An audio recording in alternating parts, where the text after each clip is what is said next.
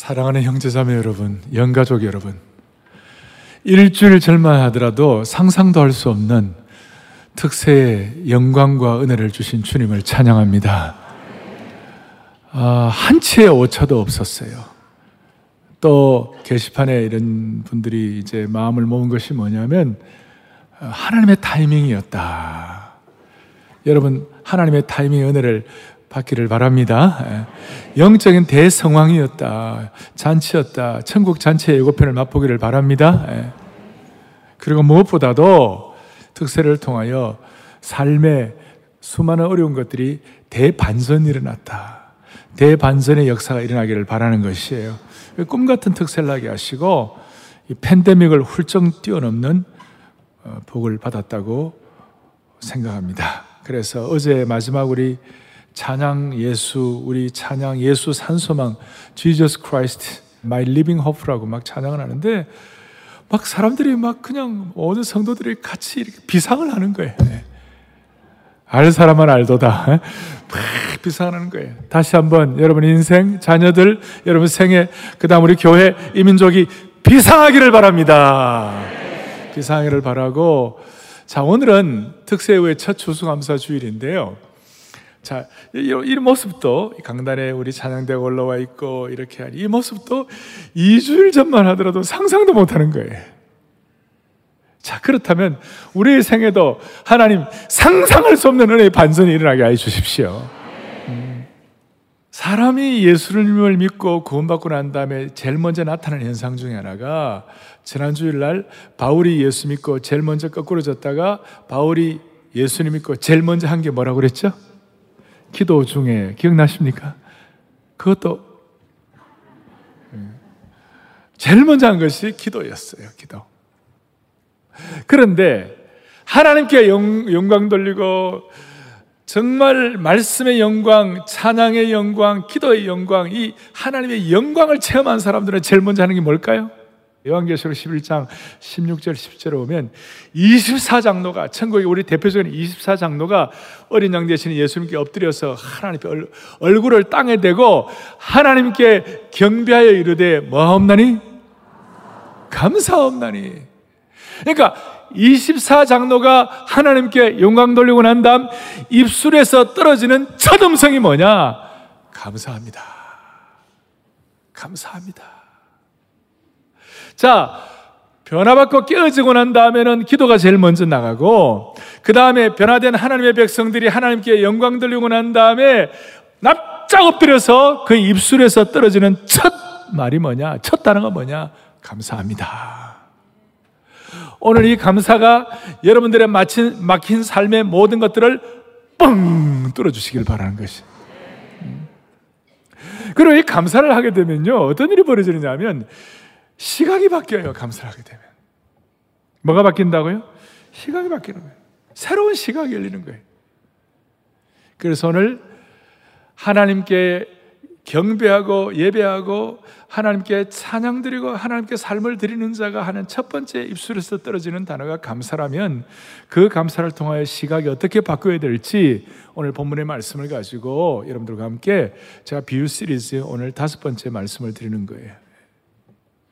오늘 내용은 어리석은 부자, 비유로 말씀하시되 어리석은 부자에 대한 비유를 말씀하셨는데 대체적으로 우리는 잘 알고 있어요. 그리고 처음에는 이 어리석은 부자가 뭘 잘못했는지 우리가 잘 이해를 못해요. 자, 오늘 배경은 이겁니다. 16절에 이렇게 나와 있습니다. 또 비유로 그들에게 말씀 이르시되 한 부자가 그 밭에 소출이 어떻겠습니까? 풍성했다. 당시는 농경사회였어요. 농경사회의 특징은 뭐냐면 땅을 기경하고 땅을 파고 난 다음에 농산물의 소출이 얼마나 되느냐를 가지고 그의 부의 척도가 가늠이 됐어요. 그래서 뭐 엄청 많이 이렇게 소출이 너무 많아가지고 자기가 생각보다 더 많이니까 창고가 막 모자랐어요. 요즘 말로 하면 투자하는 것마다 잘 되는 거예요. 요즘 말로 하면 그냥 뭐 증권 투자하면 증권 투자한 대로 부동산 투자하면 부동산 투자한 대로 뭐 다 잘 나가는 거예요. 요즘 말로 하면 해마다 황금알을 낳는 부를 경험하는 거예요. 그래서 이제 17절에 보니까 이 부자가 심중에 생각하여 이르되 내가 곡식 쌓아둘 곳이 없으니 어찌할까? 이 많은 부를 어떻게 할까? 18절에 내가 곳간을 헐고 더 크게 짓고 내 모든 곡식과 물건을 거기 쌓아두리라. 다시요. 내가 돈을 너무 많이 벌었구나. 너무 내가 부자가 됐구나. 이제 안심할 정도로 큰 부자가 되었구나. 드디어 19절에 19절에 내가 내 영혼에게 부자가 자기에게 이르되 내 영혼아 여러 해 쓸 물건을 많이 쌓아두었으니 평안히 쉬고 먹고 마시고 즐거워하자. 이제 뭐 은퇴해도 되겠다. 잘 벌었으니까. 그런데 겉으로 보면 완벽해 보였지만 20절에 하나님께서 창조주 하나님께서 그의 숨은 내면의 생각을 하시고 우리는 아까 감사하면 생각이 새로운 시각이 된다고 그러는데 이 사람은 자기 시각을 계속 유지를 하는데 그 생각에 숨은 생각을 아시고 뭐라고 말씀하시냐? 어리석은 자여 오늘 밤에 내 영혼을 도로 찾으리니 그러면 너가 준비한 것이 누구의 것이 되겠느냐? 누구의 것이 되겠느냐? 그리고 그날 밤 그 영혼을 데리고 가셨습니다. 오늘 이 말씀과 연관된 우리 기독교 어, 유머가 하나 있는데요. 어떤 돈 많은 부자가 하나님 제가 재산의 일부분을 하나님께 드릴 테니 저 좀 오래 살게 해 주세요. 그랬어요. 그래서 하나님이 너 재산 반을 바치면 내가 천년을 살게 해 주겠다. 천년. 그래서 이 부자가 사람들에게 아, 자기는 이제 하나님이 자기의 천년 살게 해 줬다고, 살게 해 줄 거라고 막 자랑을 했어요. 자랑을 한 다음, 그 다음 날 이 부자가 심장마비로 죽어버렸어요. 그걸 본 부자의 아들이 도무지 이해가 안 돼가지고 하나님 어떻게 그렇게 하나님이 거짓말할 수 있습니까? 천년 살게 해준다고 해놓고 하루 만에 불러가시다니 그런 게 어디 있습니까? 그러니까 하나님께서 이놈아 너는 성경을 못 봤느냐? 성경에 죽게는 천년이 하루 같고 하루가 천년 같다. 천년이 하루 같고 하루가 천년 같다. 여러분 이 부자가 왜 이렇게 어리석게 됐을까요? 첫째, 자기가 많이 번 걸 그게 자기 거라고 생각했어요. 자기가 재산의 주인이라고 생각했어요. 그런데 진짜 재산의 주인이 누군지를 몰랐어요. 자기 재 산의 주인이 자신이 아님을 몰랐고 자신은 관리자일 뿐 주인은 하나님이신데 그걸 몰랐어요. 우리식으로 말하면 청직 의식이 없었다는 거예요. 자기 손에 잡고 있는 것은 다 자기 거라는 사고방식을 가졌어요. 사실은 물질은 하나님 우리가 이 땅에 살아가는 동안 하나님 우리에게 맡겨주신 것인 줄로 믿습니다. 제가 기대하는 아멘 소리만큼은 안 크네요, 보니까. 다 착각이에요. 생각이 안 바뀌는 거예요. 금요일에 메시지를 전하는 우리 젊은 현승은 원장, 제 아들뻘인데 젊은 사람이 하나님께서 은혜 줘큰 부를 이루었어요. 자기는 그걸 한 번도 자기 거라고 생각해 본 적이 없대. 요즘 보게 되면 참 지혜로운 크리스찬 기업가라고 생각합니다. 그래서 자기는 청직이란 말을 입에 달고 다니더라고 보니까 청직이란 말 계속 써요. 근데 대부분 자수성가한 분들은 이 청직이란 말 얘기하면 안 좋아해요. 내가 어떻게 어떻게 땀을 흘려서 어떻게 고생해가지고 내가 그걸 이루었는데 일구었는데 예. 그런 생각이 많아요. 여기에 대해서 성경은 분명히 말씀합니다. 역대상 29장 11절 12절에 천지에 있는 것이 다 주의 것이로소이다. 그 다음 부와 귀가 주께로 말미암고 부한 것과 귀한 것이 다 주님께로부터 옵니다. 그 뜻이에요. 이 말씀은 이 세상에서 가장 부자였던 다윗이 한 말이에요. 다윗이 얼마나 부자였는가? 당시 예루살렘 거리는 은이 돌처럼 흔할 정도였어요. 그러니 그 부자인 다윗이 이렇게 한 말이 한 말이니까 믿어도 됩니다. 믿어도 돼요. 이거 믿어서 손해본 사람은 인류 역사상 한 명도 없어요. 이걸 모르니까 문제가 되는 거예요. 다시 한번 부와 귀가 누구에로 말미암습니까? 주님께로 말미암 거. 본문의 부자는 이걸 몰랐어요. 재산의 주인이 자신이 아님을 몰랐어요. 진짜 주인이 있는 걸 몰랐어요. 자신이 쌓아놓은 재물이 자신의 생명을 연장하거나 보장하지 못할 것도 몰랐어요. 그러니까 이게, 이게, 이게 첫 번째 잘못이에요. 진짜 주인이 누군지 몰랐다. 두 번째로는 재물을 쌓고 즐기는 데만 사용했지 더 중요한 것에 사용하는 법을 몰랐어요. 제대로 된 재산 쓰는 씀씀이를 몰랐어요. 더 중요하게 사용해야 한다는 가치도 몰랐어요. 하나님이 주신 재물을 선한 의도로 더 귀하게 사용하는 방법을 모르고 그저 재물은 내가 즐길 수 있는 내가 내가 내가 내 자기애로 충만했어요. 그래서 오늘 본문에 보면 원어에는 나 나의라는 단어가 네 번 나오고 나는이라는 단어가 여덟 번이에요. 그저 그저 나는이라는 내가라는 말이 열두 번을 반복해서 나오는 거예요. 자신에게만 관심이 있었어요. 내 창고에다가 내 이기심의 자아만 충만히 채워놓은 거예요. 나, 나, 나, 나. 그래서 더 중요한데 뭘 어떻게 써야 될지를 몰랐어요. 진짜 주인 모르고 더 중요한 사용처 모르고 세 번째 뭘 몰랐는가? 자기가 하나님 앞에 설 때에 빈털터리로 죽을지를 몰랐어요. 땅에 있는 곳간에는 잔뜩 쌓아두었지만 막상 죽어보니까 빈손이었어요. 정말 몰랐어요. 여러분 이런 말을 아시는지 모르겠습니다. 죽음의 연구차 뒤에 현금 수송 차량이 따라가지 않는다. 아주 재밌는 얘기예요. 또 재밌는 얘기 있어요. 죽은 사람이 얼마나 재산을 남겼습니까? 이 질문은 사실 쓸데없는 질문인지 몰라요. 뭐 이건 답이 항상 죽은 사람이 재산을 얼마나 남기겠는가? 이 답은 항상 전부 남겨요. 전부 남겨요, 전부. 모든 사람은 전부 다 남겨놓고 죽습니다. 이걸 아는 것 같은데 사람들이 잘 몰라요. 수많은 장례식장에 왔다 갔다 하면서도 사람들은 자기가 죽을 것은 생각 안 해요. 예. 똑같은 원리예요. 다 남겨요. 다. 다 남겨요. 부자가 번 것 그 자체는 나쁜 거 아니에요? 부자가 열심히 일한 것도 나쁜 거 아니에요? 땅을 열심히 기경해서 큰 수확을 얻은 것도 잘못이 아니에요? 근데 문제가 뭐냐? 어리석은 것이 문제예요. 다시요. 모든 사람은 전부 남기고 갑니다. 전부.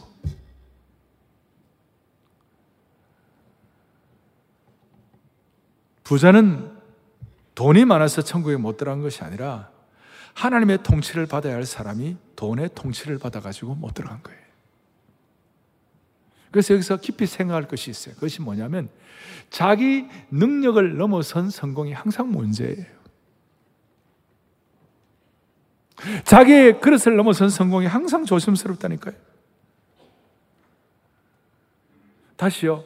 그 밭에 소출이 풍성했다고 그랬습니다. 사업 번창하는 나쁜 거 아니고 승진하고 연봉이 오른 거 잘못된 거 아니고 투자 가치 오른 것도 나쁜 거 아니에요. 문제는 뭐냐? 왜 주님이 이 사람을 어리석은 자라고 말씀하셨는가? 19절에 여러 해 쓸 물건을 많이 쌓아뒀으니 평안에 씻고 먹고 마시고 즐거워하자. 어떤 뜻이에요? 자신의 부가 자신의 즐거움과 자신의 안정을 보장할 것이라고 믿었던 거예요. 그 바보 같은 어리석. 부의 가장 큰 문제예요. 모든 거 다 갖춰 있으면 자기가 평안할 것이라고 생각하는 참 어리석은 거예요. 그래서 어리석은 부자의 진짜 뭐 큰 문제는 뭐냐면요. 능력을 넘어선 성공이었어요. 자기의 실력과 자기의 능력을 넘어선 성공이에요. 부자가 기대한 것보다 더 많이 출세해요. 그러니까 창고를 넘었죠. 주소할 거 쌓을 데가 없었어요. 자, 무슨 뜻이냐? 우리 입장에서는 우리가 쓸 수 있는 것보다 돈이 더 많고, 우리가 먹을 수 있는 것보다 음식이 더 많고, 우리가 입을 수 있는 옷보다, 옷보다 옷이 더 많고, 우리가 운전할 수 있는 것보다 자동차가 더 많고, 갈 수 있는 것보다 집이 더 많고, 잘 수 있는 침대보다 침대가 더 많고 셀 수 있는 것보다 소가 더 많아질 때 이때 문제가 되는 것이. 하나님께서는 부자가 열심히 일해서 성공했다고 벌하신 것이 아니에요. 문제는 자신의 능력을 넘어선 성공을 가지게 되었을 때에 이제 오늘 핵심이에요. 그 마음이 어리석은 판단을 하게 된 것이. 그 마음이 마음이 잘못된 판단을 하게 된 것이. 마음이. 여러분, 이런 내용들을 가지고 지금도 인터넷에서 로또라는 단어를 치면 가장 먼저 만나는 기사 중에 하나가 로또의 비극이라는 제목이에요. 돈 때문에 아내가 남편을 죽이고 남편이 아내와 가족을 죽이고 형이 동생을 죽이는 비극적인 실제 사건이 일어나는 거예요. 능력을 넘어선 대박이 갖는 실체예요. 여러분 톨킨의 반지의 제왕이라는 영화를 보았을 것입니다. 인간의, 인간에게는 절대 반지가 뭐 권력이 아니라 재물이 되면 그때부터 어리석은 부자처럼 비극적인 운명을 향하여 낭떠러지를 향해 달려가는 기차처럼 폭주하는 것이에요. 그래서 주님께서는 뭐라고 말씀하나요? 이, 이 창조의 원리가 끝나니까 창조의 원리는 뭐냐면요. 마태복음 6장 24절에 너희가 하나님과 재물을 겸하여 섬기지 못하느니라 그랬어요. 하나님과 재물 두 가지를 같이 섬기지 못하는 그런지 이 말씀을 드려도 많은 분들이 돈이 독이 되더라도 그거 한번 벌어봤으면 좋겠다. 그 사람들이 그렇게 어리석어요. 그래서 우리가 어리석은 자 되지 아니하고 우리의 마음이 어리석은 판단을 하지 않기 위하여 어떻게 해야 되는가? 오늘 우리가 오늘 주제의 핵심이 하나님께 대한 참된 부유함을 주시기를 바라는 것이에요. 인생을 우리가 하나님에 대한 참된 부유함을 갖는다고 말을 할 때에 여러분 사도 바울 같은 대단한 분도요. 우리가 하나님에 대한 참된 부유함을 왜 갖습니까? 이 땅에 있는 삶이 전부 다라면 우리가 이럴 필요가 없어요. 영원한 세계가 있다, 부활의 능력을 안다. 이거 모르는 사람은요, 이 땅 이런 이런 설교 무슨 말인지 잘 못 알아들어요. 그러나 우리는 죽음 이후에 영원한 세계가 있다고 믿습니다, 우리는요. 우리는 부활의 능력을 믿는 것이에요. 확신하고 이 자리에서 예배를 드리는 거예요. 이렇게 예수님 모르는 사람은 마스크 끼고 이와 같이 하나 주시 본당에서 이렇게 최선을 다하여 마음과 뜻과 정성을 다 예배드리는 우리들의 모습을 이해를 못해요. 근데 우리는 알아요. 왜 이게 우리는 귀한 거예요? 죽음 이후에 영원한 세계를 우리는 믿습니다. 이거예요. 이 땅의 삶이 전부가 아니라는 것을 우리가 확신하는 것이에요. 어떻게 이 땅의 삶이 전부일 수가 있는 거예요? 사람은 영적인 존재인데. 죽는 것은 육신이 죽을 뿐이고, 우리의 영, 영은 영원히 사는 거예요. 예. 그러니 바울 같은 사람들도 고전 15장 32절에 뭐라고 얘기하나? 이런 얘기를 해요. 내가 사람의 방법으로 에베소에서 맹수와 더불어 싸웠다면 내게 무슨 유익이 있겠냐고. 그 다음에 죽은 자가 다시 살아나지 못한다면 내일 죽을 터이니 먹고 마시자 하리라. 만약에 우리에게 죽음 이후에 부활이 없다면 오늘 우리는 캐세라세라하고 그냥 오늘 하루 불나방처럼 살다가 즐기다가 그냥 저 남태평양 거기 가고 기타 치면서 노는 거예요. 문제는 영원한 세계의 하나님을 모르고 축적한 부와 채물을 하나님보다 더 소중하게 여가지고 그것이 재앙이 되는 인생이 되면 안 된다는 것이죠. 예. 부자는 내세를 고려하지 않았어요. 그 해결 방법이 뭐냐? 21절. 자기를 위하여 재물을 쌓고 하나님께 대하여 부여하지 못한 자가 이와 같으니라. 다른 말로 하면 사랑하는 성도들이여 우리 온 성도들은 누가가 우리에게 의사 누가가 우리에게 하고 싶은 말은 이거예요. 사랑하는 사랑의 교회 성도들 여러분들이요. 주 안에서 영가족 여러분들이요. 우리 모두는 하나님께 대한 부여한 자가 되기를 바랍니다. 하나님께 대한 부여한 자. 하나님께, 하나님께 대해서 부여한 자가 된다는 것은 어떤 뜻이에요? 이게 상당히 참 고상한 뜻인데 하나님께 대한 부여함의 반대말을 생각하면 이해가, 이해가 쉬워요. 반대말은 뭐냐면 하나님을 위해서가 아니라 자신을 위해 이 땅에 재물을 쌓는 것이 그, 그 사람들 하나님께 대해서 가난한 자예요. 그러면 자신을 위하여 재물을 쌓는 것이 왜 문제가 됩니까? 그 이유는 창조주 하나님께서 본래 우리를 지으신 하나님의 의도와 반대되는 행동을 하기 때문에 하나님을 의뢰하는 피조물 우리를 지으셨는데 자신을 의뢰하게 되니까 하나님보다 자기가 쌓은 부를 더 의지하게 되니까 그때부터 이제 이제 막 삐뚤어지게 막 문제가 생겨 겉으로는 멀쩡한데 속으로는 막 속 사람이 만진 헤매기 시작하는 거예요. 그게 막, 어, 막 깨어지고 난리가 나는 거예요. 여러분 한번 생각, 요즘 여러분 왜 짜증 나십니까? 어떤 분들은 화가 나고 불안하고 불만이 가득한 분이 있을 거예요. 가만히 생각해 보세요. 좀 이게 좀 좀 수준 있는 얘기인데요. 사람들이 지금 짜증나고 화나고 불안하고 불만이 가득한 이유가 뭐냐면요. 내가 의지하는 것이 나를 보호하지 못한다. 그랬을 때 짜증나는 거예요. 봐요. 다 못 알아들어가지고 지금. 무슨 말이에요? 예? 내가 지금 의지하는 남편이 나를 보호하지 못한다. 그래서 짜증나는 거예요. 내가 신뢰하는 아내가 나를 보호하지 못한다 그래서 힘들고 그게 자녀든 은행 계좌든 학위든 그것이 자신을 보호하지 못할 때 사람들은 짜증을 내는 거예요. 그러니까 본문의 부자는 요즘 말로 하면 은행 계좌의 돈이 그것이 자기를 보호한다고 생각했어요. 그런데 하나님께서 이 어리석은 자야. 이 어리석은 자야.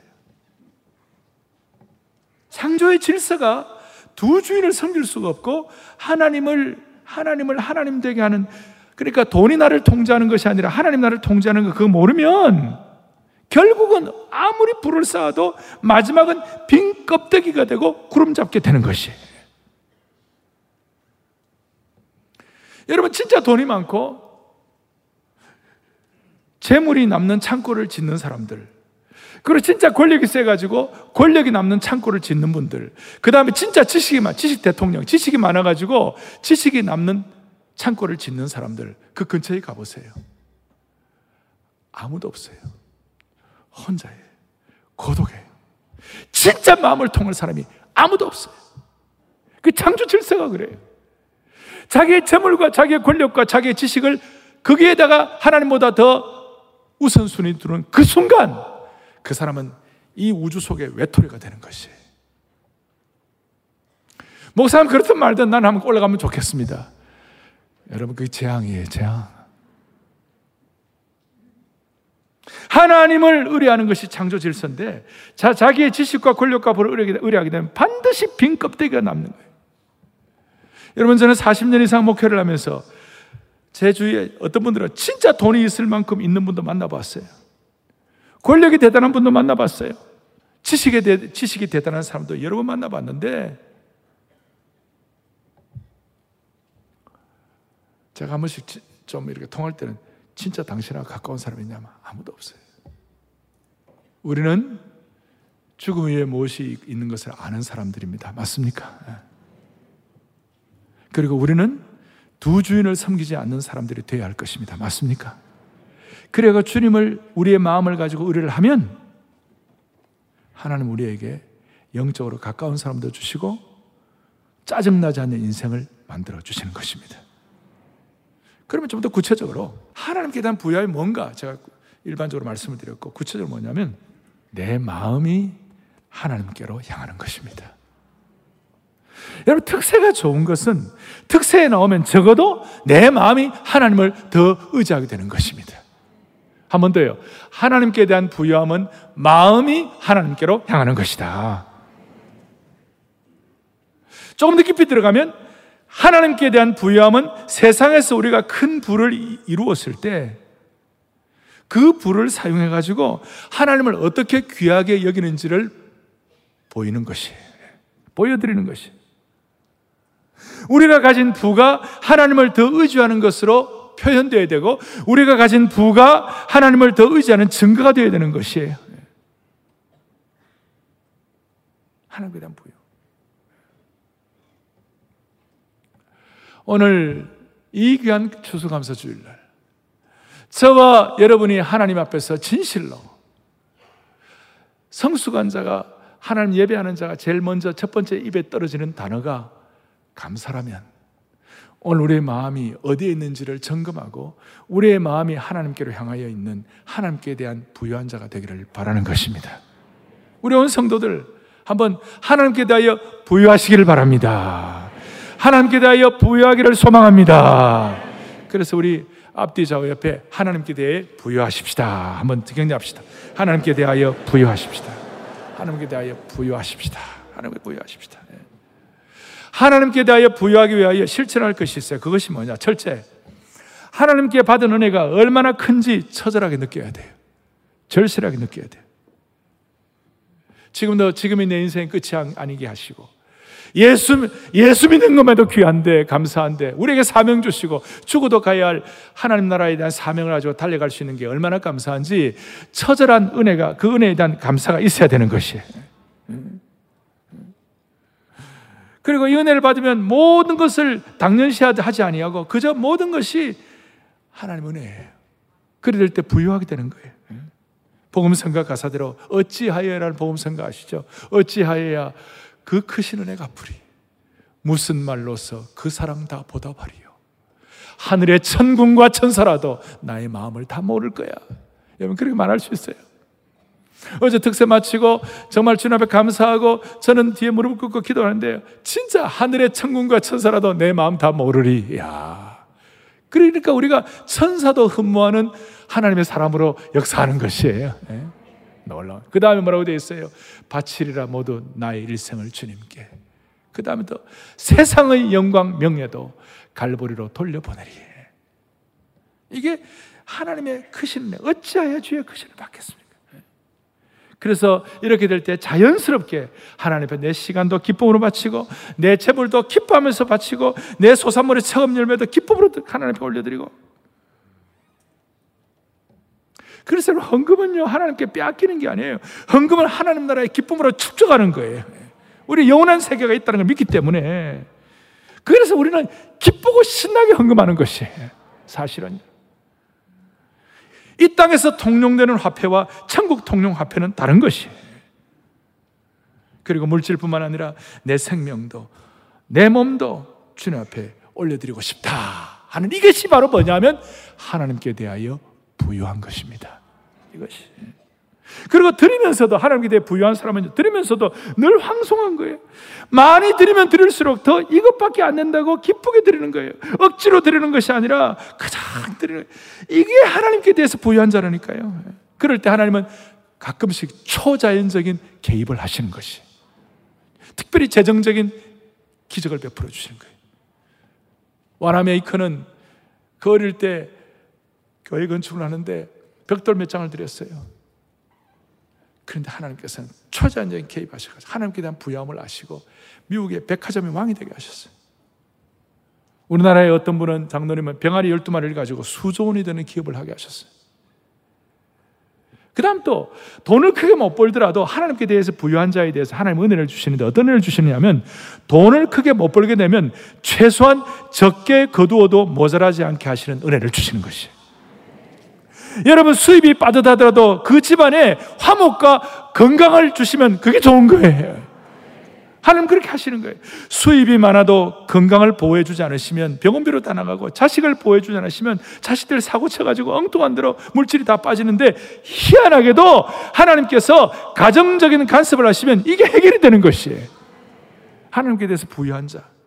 이런 걸 알게 되면 우리는 기쁨으로 신나게 마음도 회복되고 하나님 주신 회복도 뭐 하나님 주신 부여함도 갖고 또 하나 우리가 하나님께 대한 부여한 자가 되기 위하여 물질이나 삶이나 재능을 가지고 하나님을 신뢰하는 부유함을 갖는 것뿐만 아니라 영혼 구원을 갖고도 하나님에 대해서 부유한 자가 될 수 있어요.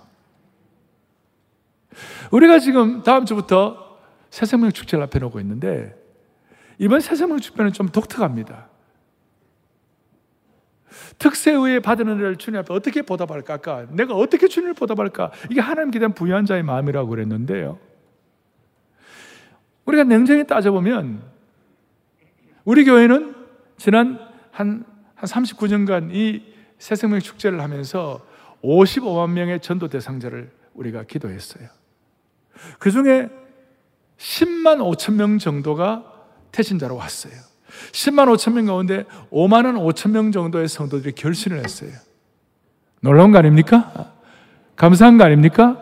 그런데 더 중요한 것은 그 새생명 축제가 무슨 일이 벌어졌냐면 우리 각자 그, 그 영혼들을 주님 앞에 모시고 오는 사람들의 영혼을 하나님께 대하여 부유한 자로 만들어 주셨어요.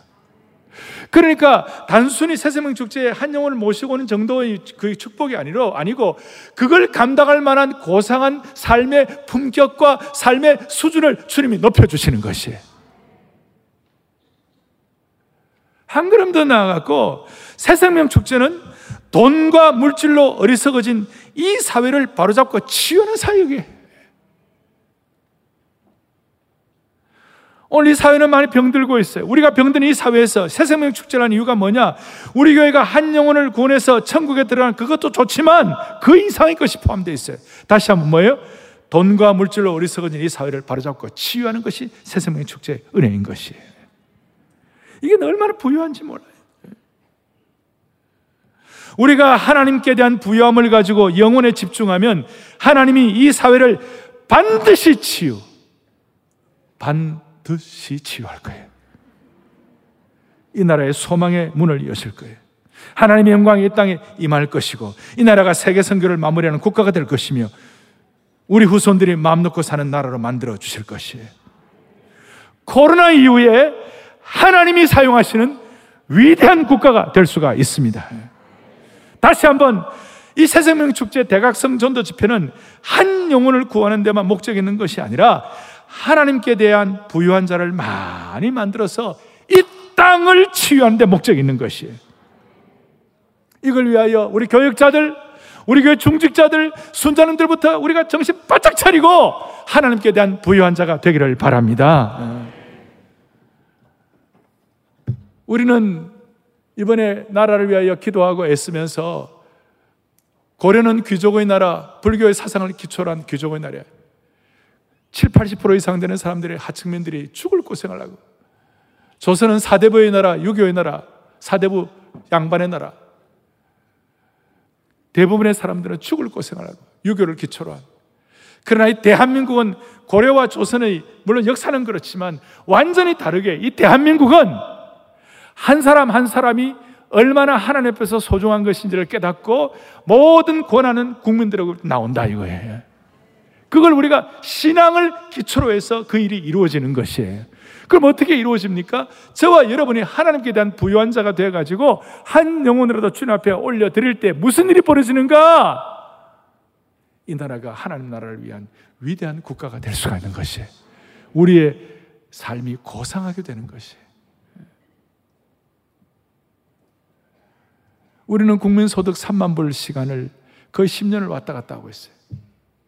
근데 제가 해외를 다녀보거나 전 세계 잘 사는 나라들을 보면 7만 불, 8만 불 올라가면요. 다 하나님 버립니다. 그 점을 이런 것들이 다 자기의 삶에 어떤 의지하는 바가 되어가지고 다 버립니다. 하나님 버립니다. 하나님 다 버립니다. 하나님은 우리나라가 이 3만 불 시대에 좀 고생하면서 우리가 그래도 하나님께 대한 부유함을 가지고 두 마음을 갖지 않는 한국교회 성도들이 더 무장될 때 하나님 우리나라 4만 불, 5만 불 만들어 주시면 그것은 세계 선교를 위하여 필요한 국가가 되는 것이고 그것을 기초로 해서 남북이 복음적 평화 통일을 이루는 것이에요. 자, 하나님께 대한 부여, 우리 마음의 부여. 그리고 영혼 구원을 통한 이민족의 부여, 부여. 오늘 이 부여를 통하여 여러분 모두가 다 딱 하나님 경강 도르는 자가 첫 번째 떨어지는 그 입술의 단어가 감사가 되기를 바랍니다. 마지막 고린도서 8장 9절을 또박또박 같이 우리가 고백하고 말씀을 마무리하겠습니다. 같이 보겠습니다. 우리 주 예수 그리스도의 은혜를 너희가 알거니와 부유하신 이로서 너희를 위하여 가능하게 되시면 그의 가난함으로 말미암아 너희를 부유하게 하려 하심이라. 아멘. 오늘 이 주님이 우리에게 주신 부요가 한 분 한 분의 삶에 그대로 체화되기를 소망합니다. 자, 다 두 손을 펼치시고 하나님의 부요에 대해서 다 감사하자 주께, 다 감사하자 주께, 다 감사하자 주께 치밀어오르는 감사를 내가 의뢰하던 것 때문에 짜증이 난 거 있다면 하나님 제대로 의뢰하는 부유한 자가 되어서 세상을 바꾸고 인생이 높은 품격으로 고상하게 되는 그런 삶의 길을 뚜벅뚜벅 걸어갈 수 있도록 다 감사하자. 다감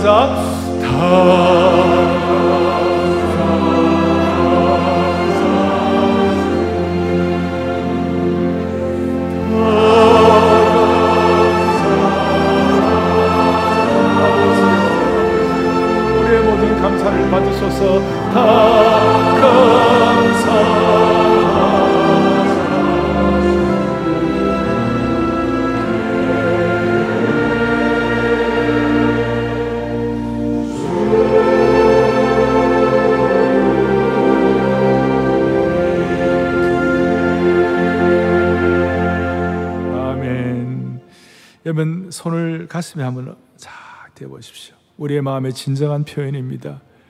어떻게 보면 이 시간을 통하여 우리는 한 차원 우리의 삶의 품격에 올라갈 수 있는 것입니다.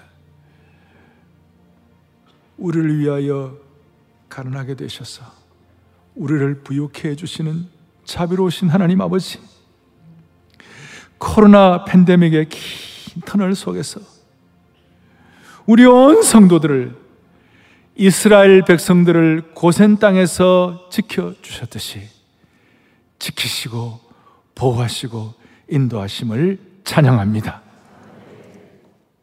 오늘 이걸 돌아보면서 주님 주신 은혜가 얼마나 큰지 가슴에 손을 대고 우리 모두 어찌하여 주의 크신 을 갚을 수 있겠어요?